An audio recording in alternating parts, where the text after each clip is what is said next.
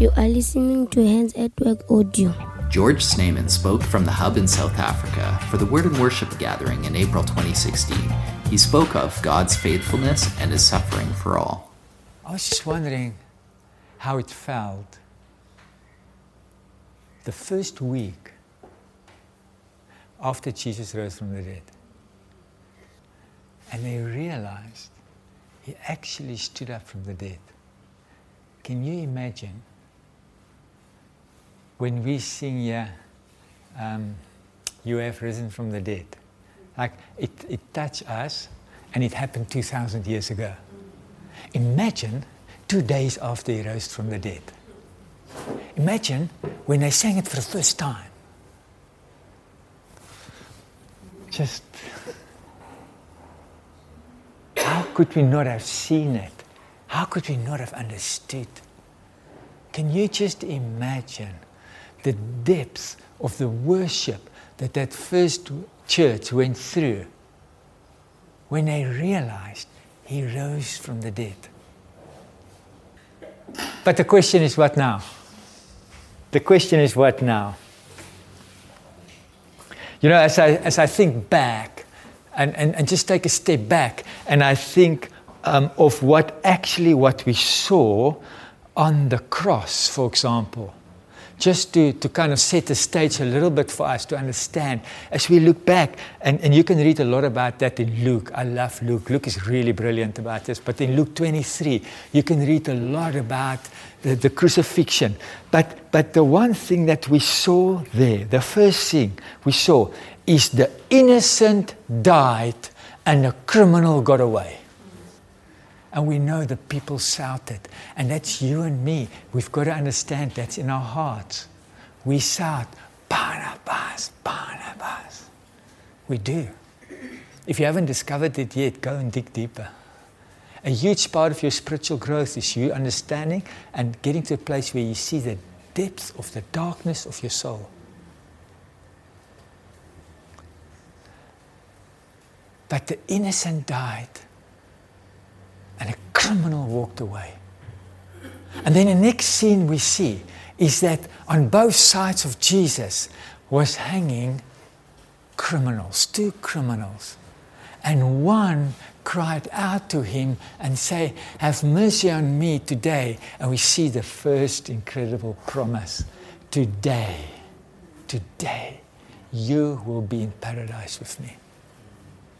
But we also see the harsh reality which we so want to sidestep and walk away from in the church today. We see the harsh reality of people not using the opportunity to embrace Christ and eternal condemnation. Friends, hell is real. Hell is with us. Hell is there. And we see even on the cross already, one embraced and say, I deserve it. Look at this man, he's innocent. Have mercy on me, Lord. And God said, he didn't have to be, he didn't have to say the A B C prayer. Did you notice that? No. He just said, today you'll be with me in paradise. But there was the same consequence for the man who did not reject. And so for the first time, we rejoice, but we are gripped in our hearts with the reality of bad choices. But maybe for us in Hands, maybe one of the most amazing things is, uh, and, and Luke used a picture of the Old Testament. We're going to talk a little bit about pictures this morning. But Luke already on the cross used a picture of the Old Testament when he speaks about Jesus dying on a cross. And he say, here is a picture of an innocent sufferer. Innocent sufferer relying on God, crying out, Lord, if I don't have to, please. Later on, he said, why, why have you forsaken me? Innocent, crying out, and seemingly the door shuts. No answer. Isn't that incredible? Injustice, victory, standing up in the darkest hour. We see that Jesus was the victim of injustice and seemingly no answer. And that was the beginning of one of the most incredible stories. If you want to understand justice, You've got to understand injustice. If we are champions of justice, if we are standing for justice, we need to understand what it means. We need to understand the one who, who championed justice, the one who said, I came to heal the brokenhearted. I am the father of the fatherless. I am the husband to the widow. I am. My throne is established on righteousness and justice. For us to understand that, we've got to understand that he suffered injustice deeply, but as that seed fell and disappeared, and it seems that there was no hope, we know the most beautiful story that came out of that. Acts one, verse one to five. And you just grasp. Uh, Brenda, you want to read it to us quickly? In my former book, Theophilus, I wrote about all that Jesus began to do and to teach until the day he was taken up to heaven, after giving instructions through the Holy Spirit to the apostles he had chosen. After his suffering, he showed himself to these men and gave many convincing proofs that he was alive. He appeared to them over a period of forty days and spoke about the kingdom of God. On one occasion, while he was eating with them, he gave them this command: Do not leave Jerusalem, but wait for the gift my Father promised, which you have heard me speak about. For John baptized with water, but in a few days you will be baptized with the Holy Spirit. Thanks, Brenda. This is this is a wonderful part. This is the, the birth, the beginning of the church.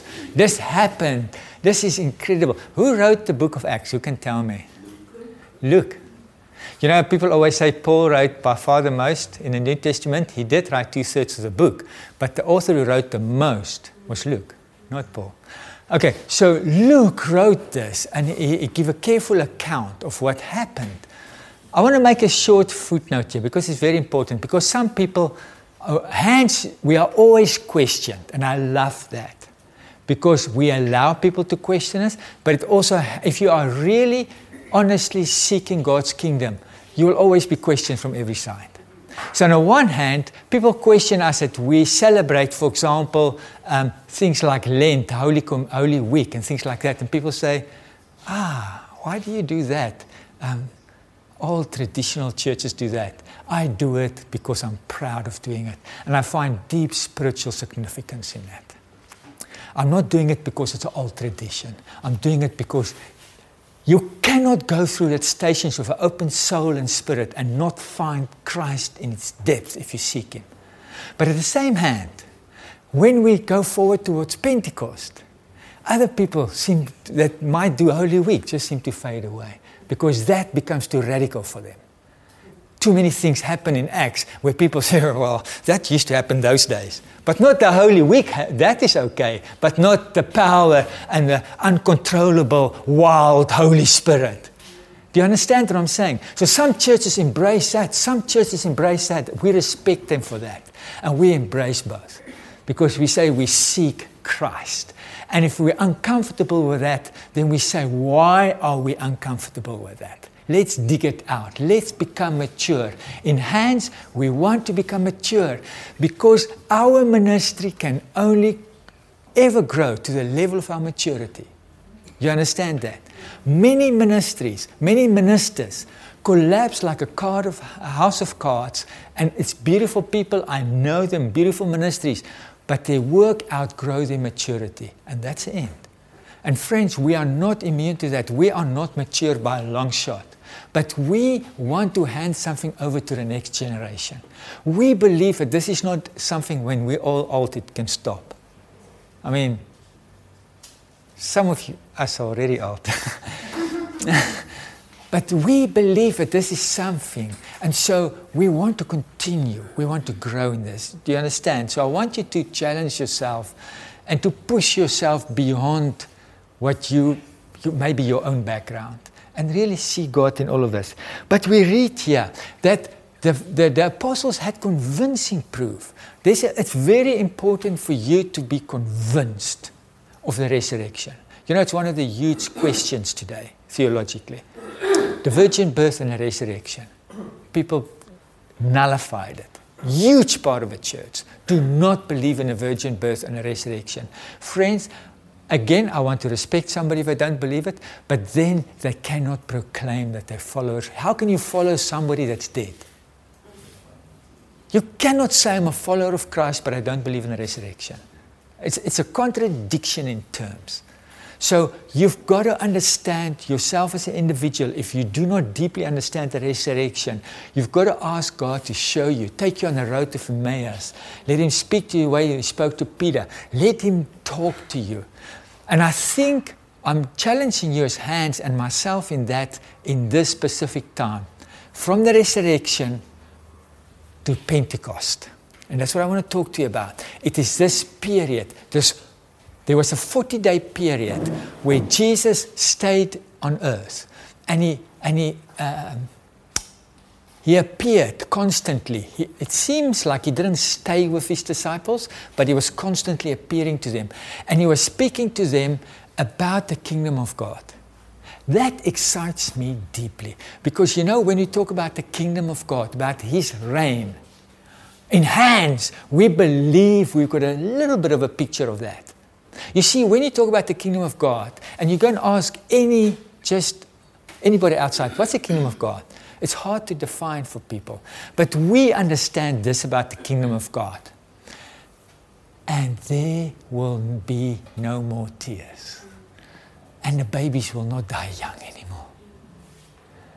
And men will not build houses that they not live in. And they will eat the fruit that they plant. We understand that there's a kingdom coming where there will be no more domestic violence and child abuse and rape and war and corruption and politicians and, and religious leaders. Nothing like that. Shalom, that picture of shalom will be completed. You know, I become overwhelmed when I think about that. I think, is it possible? Is it possible that praise that I met in Zimbabwe when I was in the villages this last few weeks, whose father is a mental case and constantly come and chase him and his mother and his sisters out of the house. They run into the fields. He burnt the house down. There's violence. Praise is hunger. There's this crippling drought. I look at his mother and I think, how in God's name does she get up in the morning? How? What makes her get up? I would not have got up. But I want to tell you, there's a kingdom coming. And there's a few, there's a short time span for us, for you and me, to choose that kingdom in the midst of chaos and darkness. And we choose that kingdom now, and we say, we are going to show that kingdom in our community. I'm going to show that kingdom to Jan and Jen's family, and I'm going to show it to The, the people visiting, and I'm going to show it to praise in Zimbabwe. I am going to do my best to prophesy, to live out, to display the kingdom that's coming so people can have hope. With that, a huge part, of course, strongly, is to lead people into the presence of Christ. Remember the harsh realities. Never lose this understanding when we talk justice. The one on side on a cross accepted it, the one did not. He's condemned, friends. He's condemned for eternity.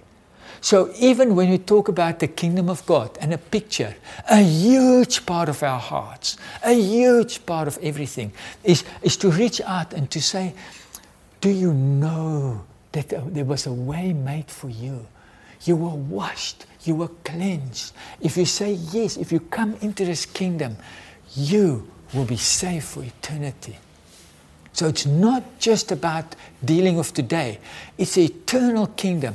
But at the same time, it's not just about the eternal kingdom. It's both.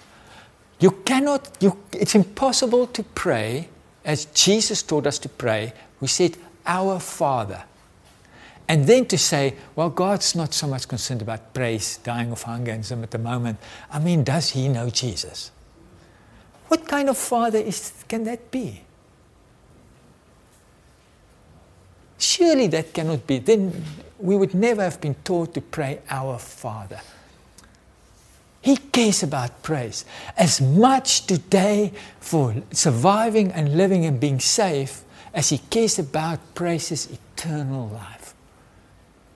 We embrace both.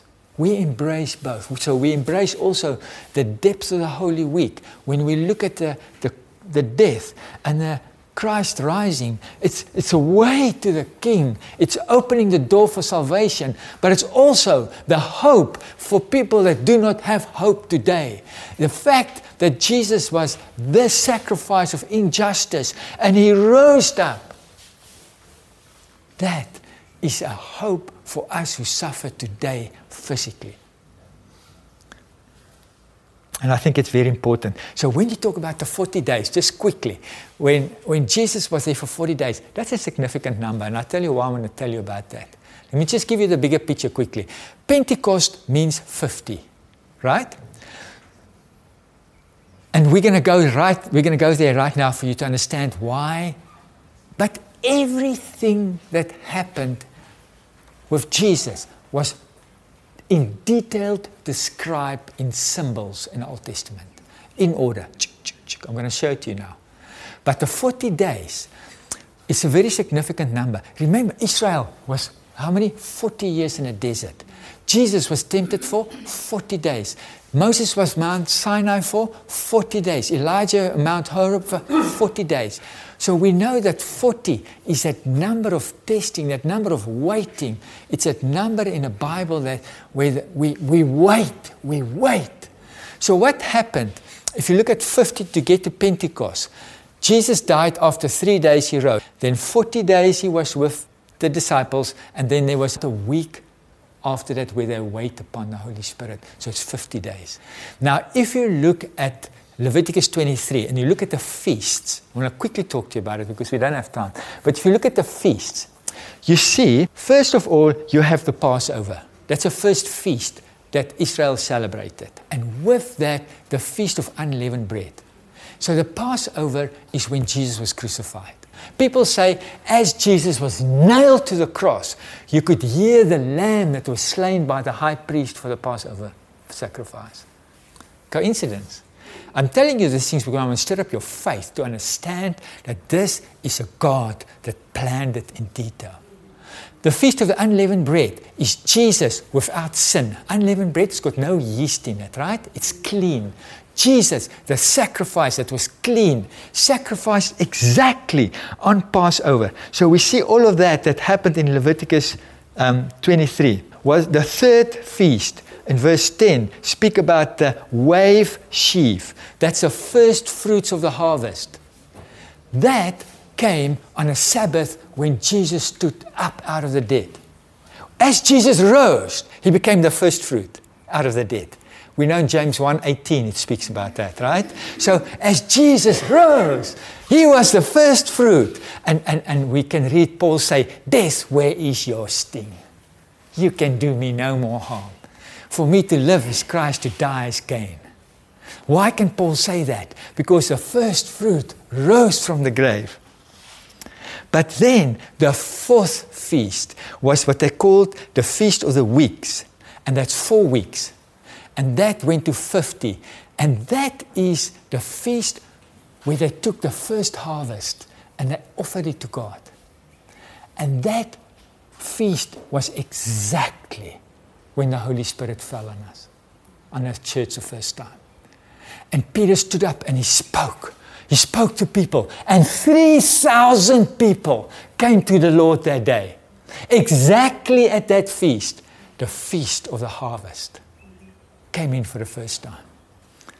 But there are two loaves in the Feast of the Harvest. And so the second loaf was that promise that I'm not just saving the Jews.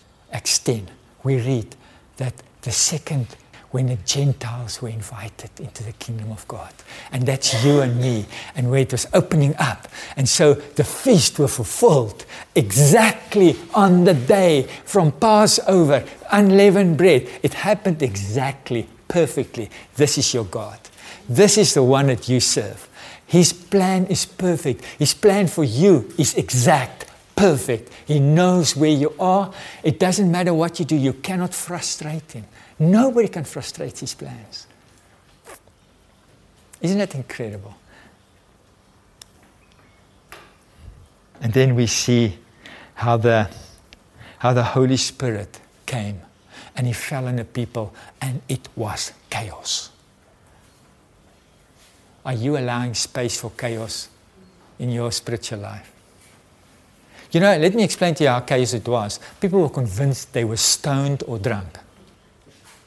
When the Holy Spirit comes in your life, friend, he will shake you upside down. He will rattle your cage. He will throw things out that you want to hold on to. The Holy Spirit will take your security blanket. I promise you he will. Because it's not good for you. You've got to be weaned off that.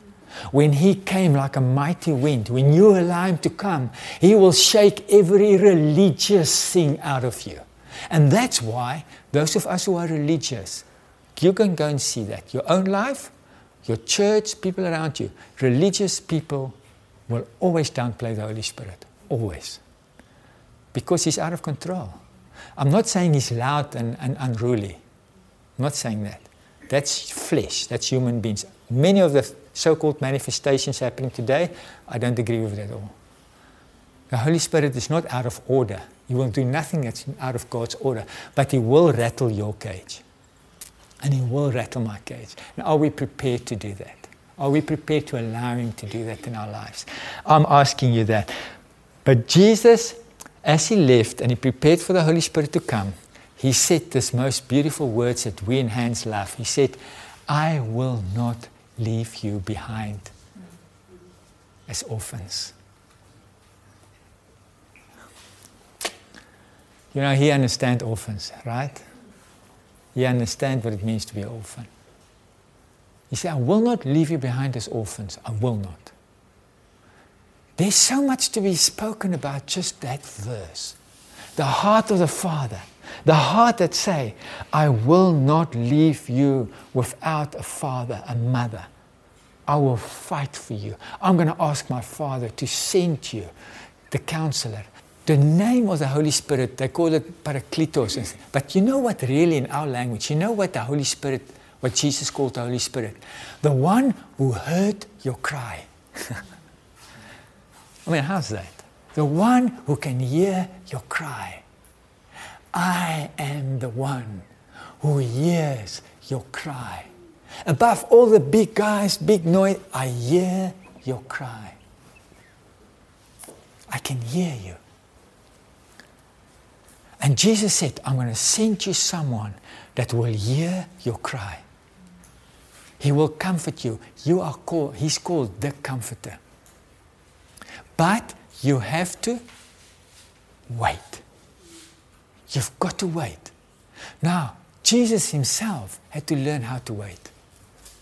Jesus had to wait until he was thirty years old. He had to learn to wait, wait, wait. Friends, if you today are crying out for the Holy Spirit, and which I'm asking you with me, let's go to Pentecost, waiting, crying out. We've now seen what Christ did for us. Now we say, Lord, don't leave us as orphans. We are crying for more of the Holy Spirit, more. Paul speaks and he says, you must be continually filled with the Holy Spirit. You are leaking, I'm leaking. Every day we cry. But symbolically, right now, we cry, Holy Spirit, as in Pentecost, fall upon us. Fall upon us. We ask you to come. You are the one who can hear our cries. And so as Jesus had to learn to wait, we have to wait. We are not above Jesus. So this morning as we we just took a, a very brief journey from where it seemed to have been the darkest day on earth. Do you know that the first one whoever confessed Jesus as, a, as Christ, as God, when he was crucified, was a Roman soldier. The Roman soldier who stood there, looked up and he said, he, he was truly the Son of God. All the religious people, all the, nobody, and there stood a man, not from the right race, not from the right culture, not from the right religious background. And he just look at what he see, face value, and he say, this is the Son of God. Do you believe it's the Son of God? That curtain was ripped from the top to the bottom. What did it mean? It's like a father said, the door is open. Come, whoever thirsts, whoever thirsts, come and eat and drink freely. Isaiah fifty-five. Come, come, whoever is weary, come. That's the good news. That's what you are part of. Are you convinced? Or are you like Thomas, who's got to see the holes? It's okay. Thomas wasn't a bad guy. He was just honest. If you've got to see the holes, dig it out of God. Don't bluff, just make as if you believe, but you don't. Do you really, really know? Can you close your eyes and say, when I sing He's risen, there was a time that He burst out of that grave?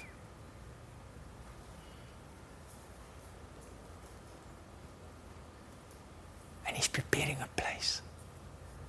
A kingdom is coming. No more pain, no more suffering. But right now, right now, you and I, if we deeply believe it, we can display that incredible promise that's about to come to people that have got no hope. And that's why Jesus said, go into all the world and make disciples, not converts, disciples. You know what a disciple is? A disciple is somebody for like father, like son.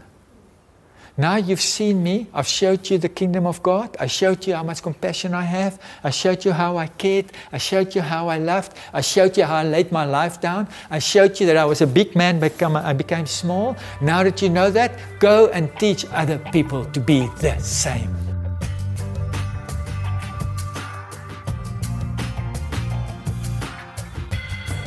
Thank you for joining us. double-u double-u double-u dot hands at work dot org